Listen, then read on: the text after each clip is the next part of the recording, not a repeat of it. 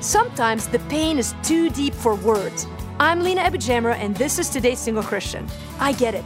I really do. Being single can be hard. It's even harder to find someone who understands what we're going through. It's hard to know who to turn to or what to do. Here's what I've learned after almost half a century of being single.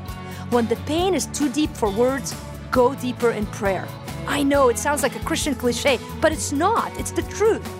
When Jesus agonized in the Garden of Gethsemane, he turned to his friends and found them sleeping. The only place he found comfort was in prayer to his Father. In the moment of his greatest pain, Jesus got on his knees and prayed. When he got up, he was ready to face anything. The reason Jesus was victorious at Calvary was because of what happened in the Garden of Gethsemane. Will you get on your knees and find what you need to thrive no matter the weight you're carrying today? When you do, you'll find the Father waiting for you. For more, visit todaysinglechristian.com.